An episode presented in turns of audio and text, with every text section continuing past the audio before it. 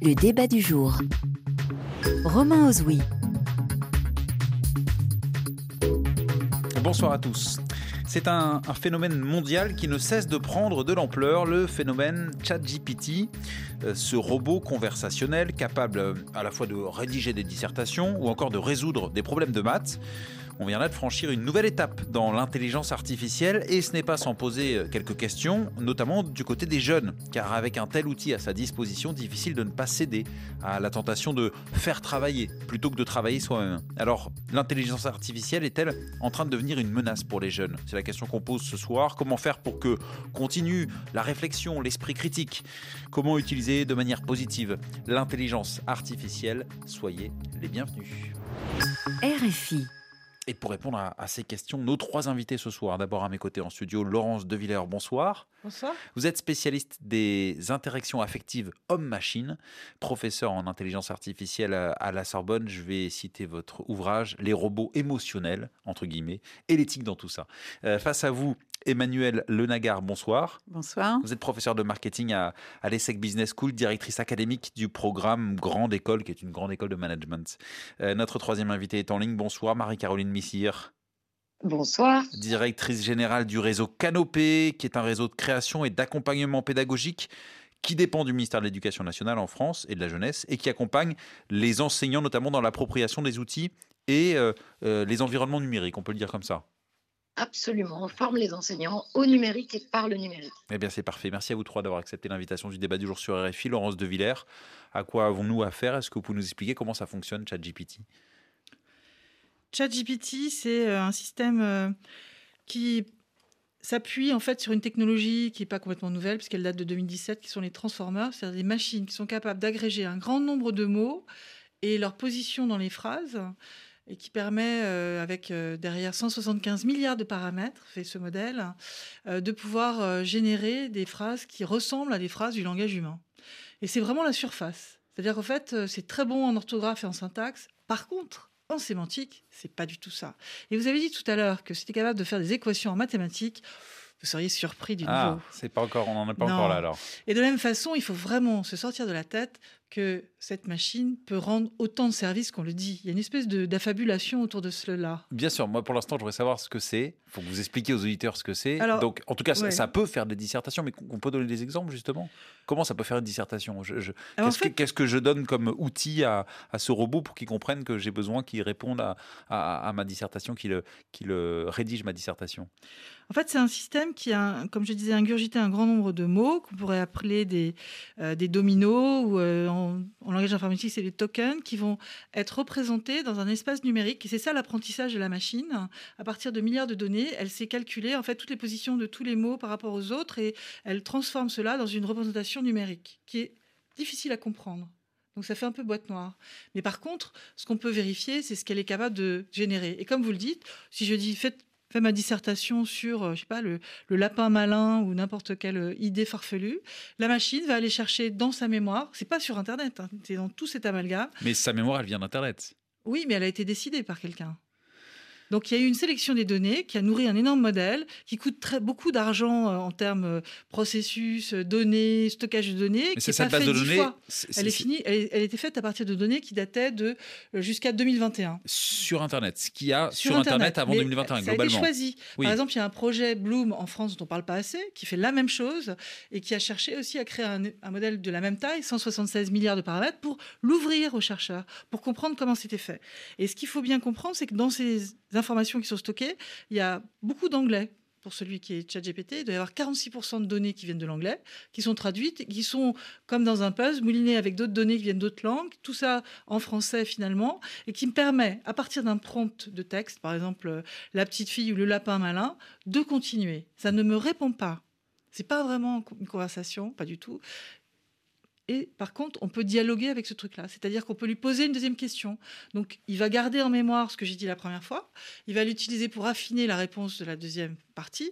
Donc, il faut apprendre pour moi aux étudiants les capacités de ces systèmes et leurs limites. Et si je tente, par exemple, d'évaluer les capacités de pensée de la machine, bah, ça pense pas. Ça ne fait que des statistiques de enfin, de, ça, si vous voulez, ça sort une séquence de mots qui sont là parce que ce sont les mots les plus probables par rapport hmm. à ce qu'il a, ce que vous avez commencé à dire. Ce qui veut dire que sur, par exemple, sur des énormes messages, ben, c'est très hallucinatoire. Quoi. La machine euh, va inventer. Et alors, comme elle n'a pas de filtre, elle a des filtres qui censurent, par exemple, les propos non politiquement corrects ou euh, des injures ou tout ça, parce qu'on a mis une seconde couche derrière. Et puis, il y a une couche qui fait ce dialogue qui est en fait là où on a appris un peu comment, les humains aiment que la machine réponde. Donc il y a eu une partie d'apprentissage aussi en plus de ce gros modèle. Et cette partie d'apprentissage, elle permet d'affiner le propos. Et donc la vraie disruption actuelle, c'est de mettre cet outil dans les mains de tout le monde, sans du tout d'apprentissage hmm. préalable, ni de ce que c'est, ni des limites, ni des capacités. Et, l'idée, c'est d'en servir comme d'un dialogue. C'est ce, que, ce que vous nous dites. Et on peut dialoguer avec cette machine qui a une petite mémoire, très hmm. petite de ce que l'on dit, mais qui va se souvenir de quelque chose. Mais elle est quand même capable, en trois ou quatre tours, de vous dire l'inverse de ce que vous avez dit C'est complexe. avant. Ça, ça risque de faire proliférer aussi les, les, les, les fausses infos. C'est le danger aussi. Bien sûr. Elle est très péremptoire. Même si le corpus de données était parfait au début, comme c'est une espèce de puzzle de mots, tout ça, elle est capable de générer quelque chose qui n'a qui n'est pas du tout exact. Hmm. La, base de données est immense. Emmanuel Lenagar, vous qui êtes professeur de marketing, comment est-ce que vous percevez ça, ChatGPT? Alors, pour les, établissements d'enseignement, c'est à la fois une, opportunité et puis, c'est vrai, une menace. C'est vrai que ça fait assez peur aux, enseignants. Pour ça la vous partie. Fait peur? euh, moi, ça me fait pas peur. Euh, ça nécessite de s'adapter, mais on s'est déjà adapté à plein d'innovations. On s'est adapté euh, au traducteur automatique, on s'est adapté à, euh, Internet tout simplement, au web où il y a euh, toute l'information qui est, disponible. Donc ça veut dire qu'il faut s'adapter euh, ça fait peur sur la partie, euh, enfin en tout cas ça, ça demande d'être vigilant sur la partie évaluation. Quand on cherche à évaluer euh, les étudiants, soit pour valider un cours, soit à l'admission dans nos, dans nos programmes, c'est vrai qu'il faut être vigilant, c'est-à-dire leur demander des choses que ChatGPT ne saurait pas faire de façon, de façon crédible. Donc, ça va nous demander de nous, de nous adapter, mais euh, bon, je ne dirais pas que ça fait peur. Euh, voilà, ça, demande d'être vigilant. Ça veut dire qu'il faut reculer face à la machine, finalement, puisqu'il faut, s'il faut s'adapter, euh, on est obligé de contourner parce qu'il y, a aussi la question, ça, mais il y a question de l'interdiction, la question de l'encadrement. L'interdiction, c'est un peu à l'heure, hein, c'est-à-dire, euh, je ne vois pas comment on va interdire, et je pense que ce ne serait pas euh, euh, adéquat d'interdire. Par contre, ce qui est important, c'est à la fois, voilà, de, si on cherche à évaluer, on ne veut pas évaluer ChatGPT, on veut hmm. évaluer un, un, étudiant et sa capacité à faire un exercice, une dissertation, un essai, etc. Donc, il faut pouvoir formuler des instructions euh, qui, euh, qui montrent en fait la, compétence, enfin, qui, permettent d'évaluer la compétence qu'on cherche à évaluer. Mmh. Et donc euh, aujourd'hui, de la, de, la, créativité, quelque chose de très personnel. Je pense que ChatGPT n'y est pas, n'y est pas encore. Et de plus en plus, c'est pas des connaissances qu'on cherche à évaluer ou une synthèse de connaissances. C'est une forme de contribution originale. Et, ça, il, faut que les instructions s'adaptent à ça s'adapter. Marie-Caroline Missière, est-ce que vous êtes d'accord, vous qui euh, travaillez aux côtés euh, d'enseignants, euh, est-ce qu'effectivement il faut s'adapter face à, ce défi que, représente ChatGPT et proposer du coup peut-être un, autre enseignement, d'autres devoirs, entre guillemets? Bah, Je suis d'accord avec les deux interventions de, mes collègues qui ont précédé. je vais essayer d'en faire la synthèse je pense qu'effectivement, ça, crée des, peurs chez les enseignants, c'est tout à fait normal. Toute proportion gardée, ça me fait un petit peu penser à ce qui s'est passé euh, il y a un peu plus d'une dizaine d'années quand les MOOC, vous savez, ces cours en ligne massifs, euh, sont arrivés, où on a assisté à des discours sur le remplacement du professeur par la machine euh, et par l'accessibilité universelle du savoir. Ça n'a pas eu lieu, mais ça a changé les modalités pédagogiques. Euh, là, je pense qu'on est, euh, on, est en face d'un phénomène qui est extrêmement rapide.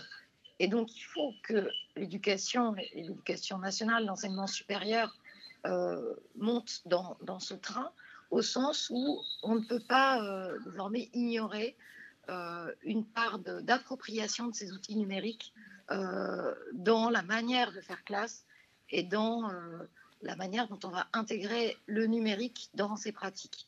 Donc très concrètement, nous, ce qu'on fait à Canopé, qui est chargé de la formation continue des, enseignants au sein du ministère, c'est qu'on a regardé ce phénomène très rapidement et on est en train de développer des formations pour comprendre ce que c'est que cette, intelligence artificielle, comment fonctionne ChatGPT, comprendre déjà et donner quelques exemples ou propositions euh, de la façon d'intégrer cette technologie euh, dans des séquences de classe hmm. pour surmonter euh, tout ce qui peut être lié à la, à la peur de, ces intelligences artificielles qui, de toute façon, imposent à nous. On le voit bien en quelques mois dans le débat médiatique et désormais dans les pratiques, parce que c'est, il faut être curieux, c'est extrêmement intéressant et marrant d'ajouter ce chat GPT. Et donc, les, collégiens y sont, les enseignants s'y essayent.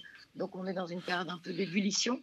Euh, et je pense qu'on peut tout à fait euh, dépasser l'interdiction qui ne paraît pas adaptée et, et, euh, avoir une pratique à la fois curieuse et d'intégration de ces outils dans des expériences hmm. pédagogiques. Former, former pour s'adapter, vous nous dites quel type de formation vous proposez justement? Bah, par exemple, on a, on a fait une formation qui réunissait euh, des professeurs documentalistes euh, il y a quelques semaines, euh, qui étaient réunis à, la BNF, une formation à laquelle nous participions. Et on a présenté donc, le fonctionnement de ces IA, et notamment de, des IA conversationnelles et de ChatGPT.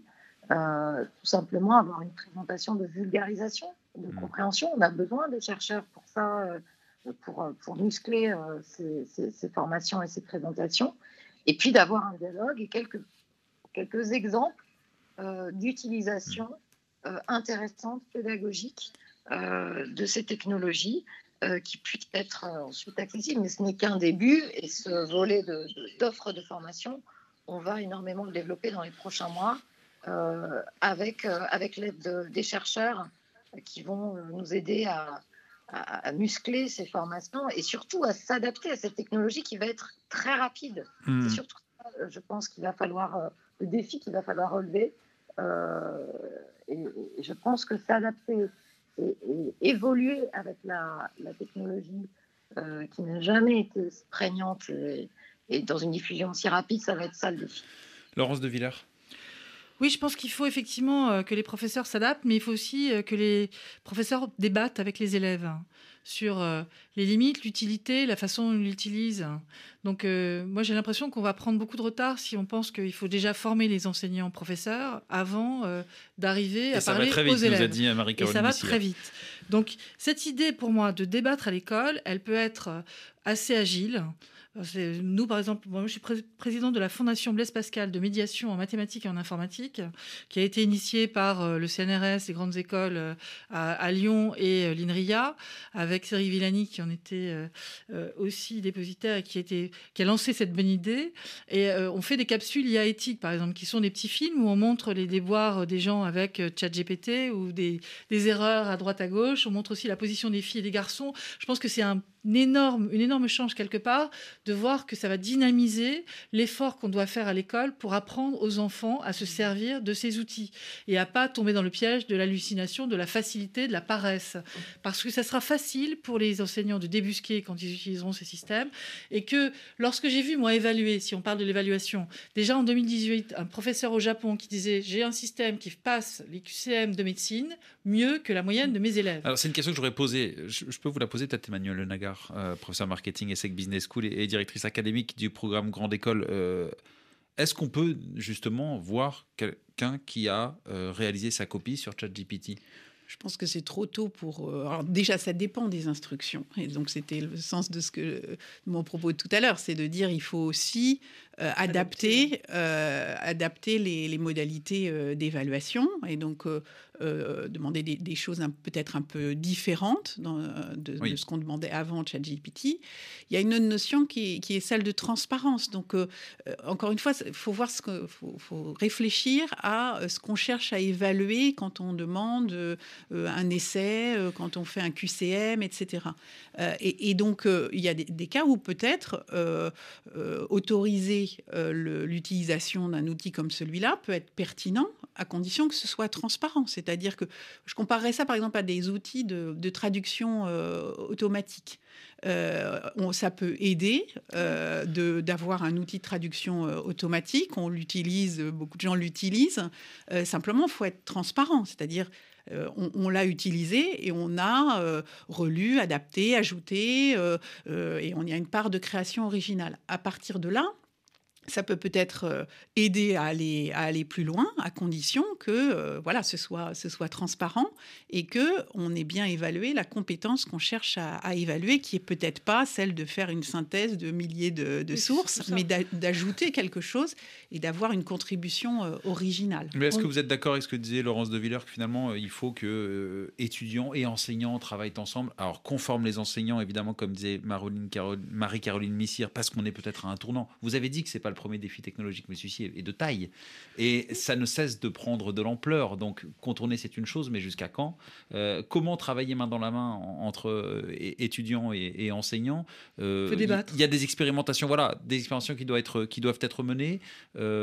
par exemple, j'avais lu dans une école de commerce l'idée que euh, l'enseignant avec les étudiants euh, travaillait autour de plusieurs copies pour ah, voilà on, va essayer de trouver celle qui a été faite avec ChatGPT. Ce sont des outils intéressants? Bah, oui ce sont des outils intéressants. Après il y a aussi des outils paraît-il qui vont permettre de, détecter ce qui a ce qui a été produit par enfin d'utiliser l'intelligence artificielle pour détecter ce qui a été produit par l'intelligence artificielle. Bon moi, je pense que surtout, e, effectivement, il faut réfléchir avec les, avec les, les étudiants, tester. Mmh. Je pense qu'un enseignant, il va regarder aussi euh, ce que produit ChatGPT euh, sur les instructions qu'il a, qu'il a données pour se faire, euh, pour se faire une, une idée. De, de, ça, et puis faire, faire évoluer les modes, les modes d'évaluation pour, mmh. encore une fois, pour, pour s'adapter. Ouais, Laurence de Villers, finalement, il faut, il faut accepter que, que, que, l'intelligence artificielle, ça y est, rentre dans la vie des gens et rentre dans la vie des étudiants en premier lieu, parce que ce sont les jeunes qui sont, qui sont confrontés. C'est très bien. Si on était au niveau avec un, des maths suffisantes au, lycée, etc., et, avec les, les, les, expériences avec ces outils, et effectivement une des débats sur euh, qu'est-ce qui est vraiment, quels sont les concepts qui sont derrière. D'abord, on démystifie, on n'a pas peur, parce que la peur, ça n'a jamais fait avancer mhm. personne. et on, pourrait aller beaucoup plus haut. C'est-à-dire que ça permet d'agréger le mainstream, c'est-à-dire toutes les idées préconçues ce truc-là. Si jamais c'est utilisé euh, à grand, en grandeur, euh, c'est un système qui sait parler comme nous, mais par contre, il raconte des banalités euh, ou tout ce qu'il trouve partout de consensuel. Donc, ou alors sur une niche, il peut vous donner une information si vous de poser une question très précise.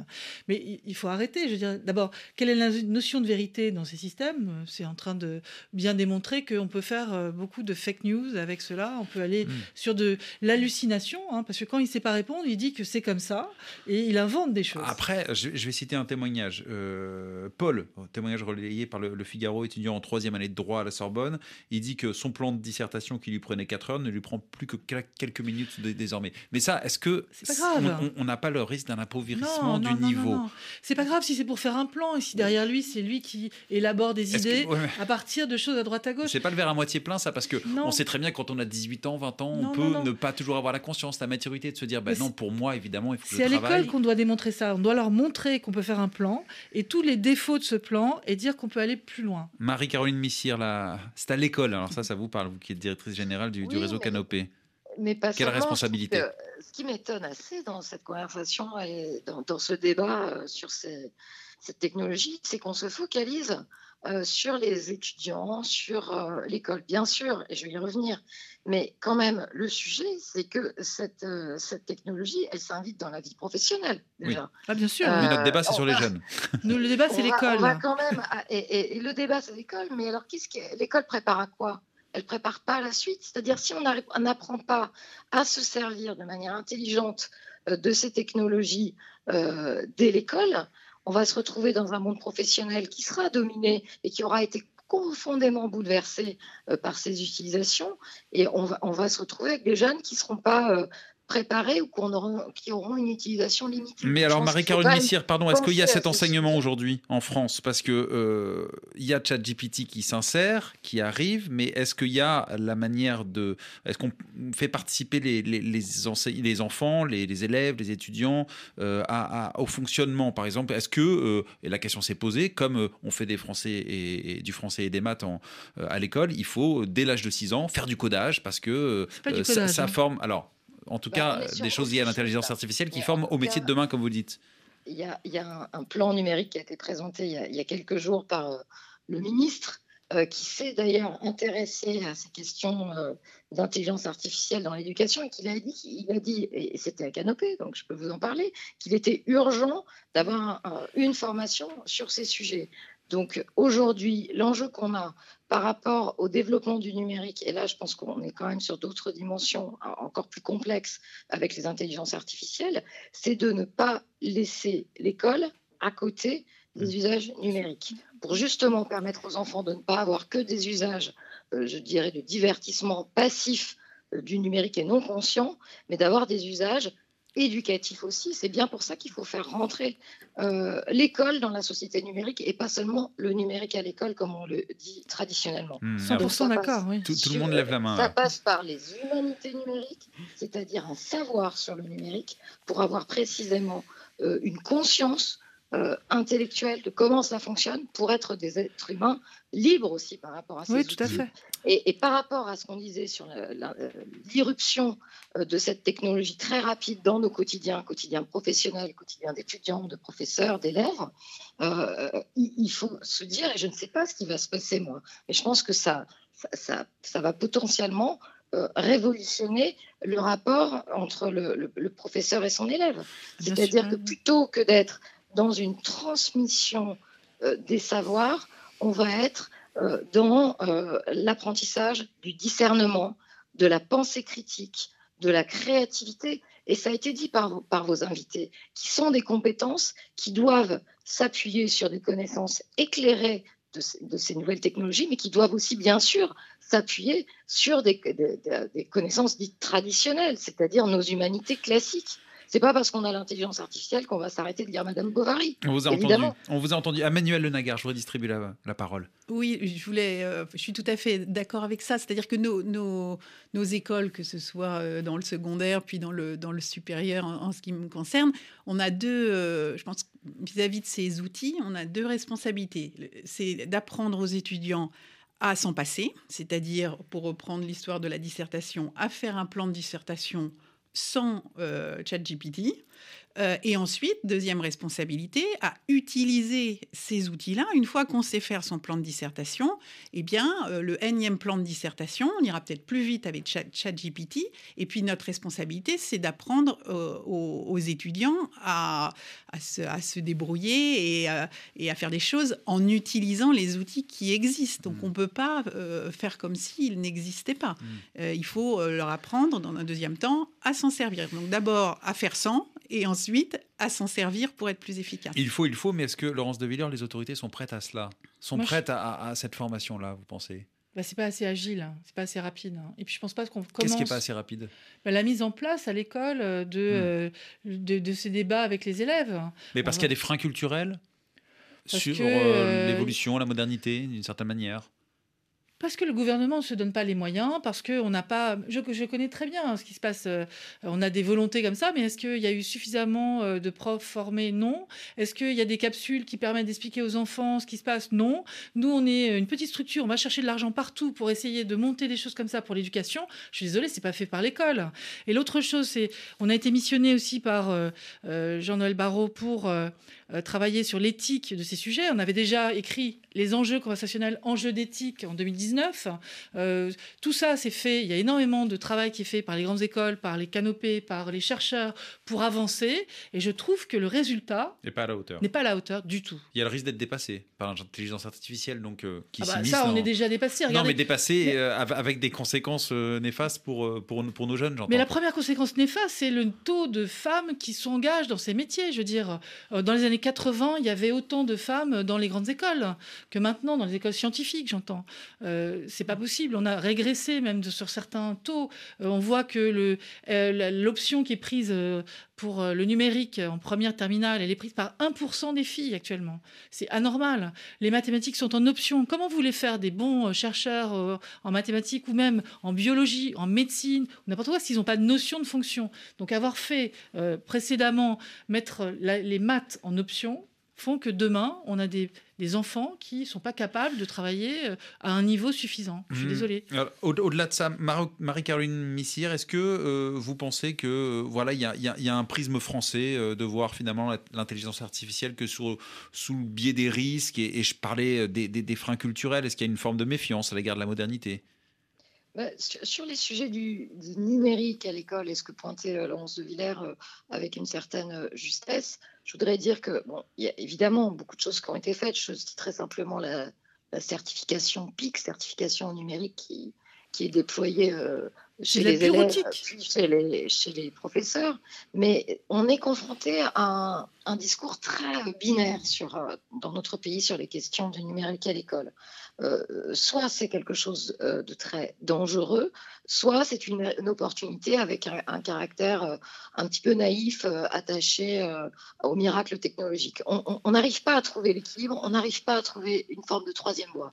Et cette troisième voie, elle passe précisément par l'éducation numérique, l'éducation aux médias, l'information. Il y a un rapport parlementaire qui vient de, sortir et qui précise et qui propose d'en faire une discipline à part entière. Le numérique doit être enseigné euh, à l'école et euh, pour sortir du, discours qui consiste principalement à en pointer les dangers, il faut le prendre en compte, mais pour sortir de ce discours, euh, il faut apprendre comment ça fonctionne, apprendre à l'intégrer, à l'intégrer dans un geste éducatif euh, et, ne pas cantonner le numérique à l'extérieur de l'école. Et ça, il est vrai qu'on doit vraiment euh, accélérer sur ces sujets et d'où l'intérêt de la formation des enseignants au numérique et aux usages euh, qu'ils peuvent en faire dans leur classe. Laurence de Villers, rapidement, comment ça se passe à l'étranger Est-ce que vous savez comment les universités font justement avec l'intelligence artificielle, à la différence peut-être de nous? On n'a pas eu que des exemples très positifs. Hein. New York a dit la même chose à l'université de New York. On interdisait le chat GPT, qui complètement euh, inadéquat. Euh, je pense qu'on oublie un truc aussi, c'est qu'il y, a une, y a une guerre dans tout ça, dans, le numérique. C'est-à-dire que ChatGPT, ça vient de l'Amérique. Hein. Il y a 50% d'anglais dans le système. C'est-à-dire que ce qu'on va apprendre à travers ce que le système va recracher comme ligne, c'est avec finalement une syntaxe qui vient plutôt de l'anglo-saxon que du français. Il y, a il y a moins de 5% de données de français. Mmh. Et on a une solution en Europe qu'on voudrait monter. Pourquoi est-ce qu'on n'est pas tous derrière? Pourquoi vous ne parlez pas de Bloom? Qui en parle? Mmh. Ce projet euh, où euh, il y a eu 1000 chercheurs qui ont travaillé, le CNRS, le ministère de la Recherche a mis de l'argent.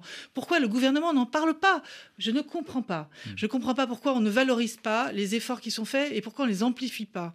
On a là non pas un chat Bloom, mais juste Bloom, c'est-à-dire le modèle de langage qui fait 176 milliards de paramètres et qui est là un peu plus cohérent, c'est-à-dire qu'on a 30% d'anglais, 12% de français, etc., et plein de langues européennes et, plus lointaines que de nous, et peu dotées. Et c'est très intéressant d'aller regarder ce que c'est. Donc c'est totalement inhumain, ça ne recrache pas forcément un texte juste. Il faut comprendre que derrière, on a cette composition multilingue, multitâche, et que l'interactivité qu'on a créée sur ce système, c'est quelque chose qu'on doit vraiment apprendre sur les qualités que peut fournir ce système. Et ça interroge sur l'influence, encore une fois, de cette intelligence artificielle. Euh, on a parlé de, de, capitalisme numérique, Emmanuel Nagar.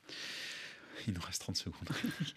Moi, je voulais, je voulais enfin, sur la vitesse, je voulais revenir sur cette idée de vitesse et de dire on va euh, former les enseignants pour qu'ils forment les étudiants. Je pense que ça va trop vite et qu'aujourd'hui, euh, il faut s'inspirer des usages des, des étudiants et sur d'autres technologies, ça a été le cas, et euh, voir entre professeurs, voire ensemble. Euh, c'est une intelligence collective multi -âge. Absolument, et c'est par les usages, ils, vont très vite les étudiants, euh, et c'est par en observant leurs usages qu'on va aussi pouvoir bien s'adapter. Et on a bien compris que l'intelligence artificielle n'est pas une menace si elle est bien utilisée, mais comment bien l'utiliser C'est la question par cette formation qui aujourd'hui n'est pas à niveau, c'est ce que vous nous dites. Il faut de Laurence l'intelligence Villers. collective. Merci, beaucoup, spécialiste d'interactions affectives homme-machine, professeur en intelligence artificielle à la Sorbonne. Merci Emmanuel Lenagar, euh, professeur de marketing à, à l'ESSEC Business School, directrice académique du programme Grande École. Et merci Marie-Caroline Missire, directrice générale du réseau Canopé. Merci à Florence Ponce à la préparation de ce débat.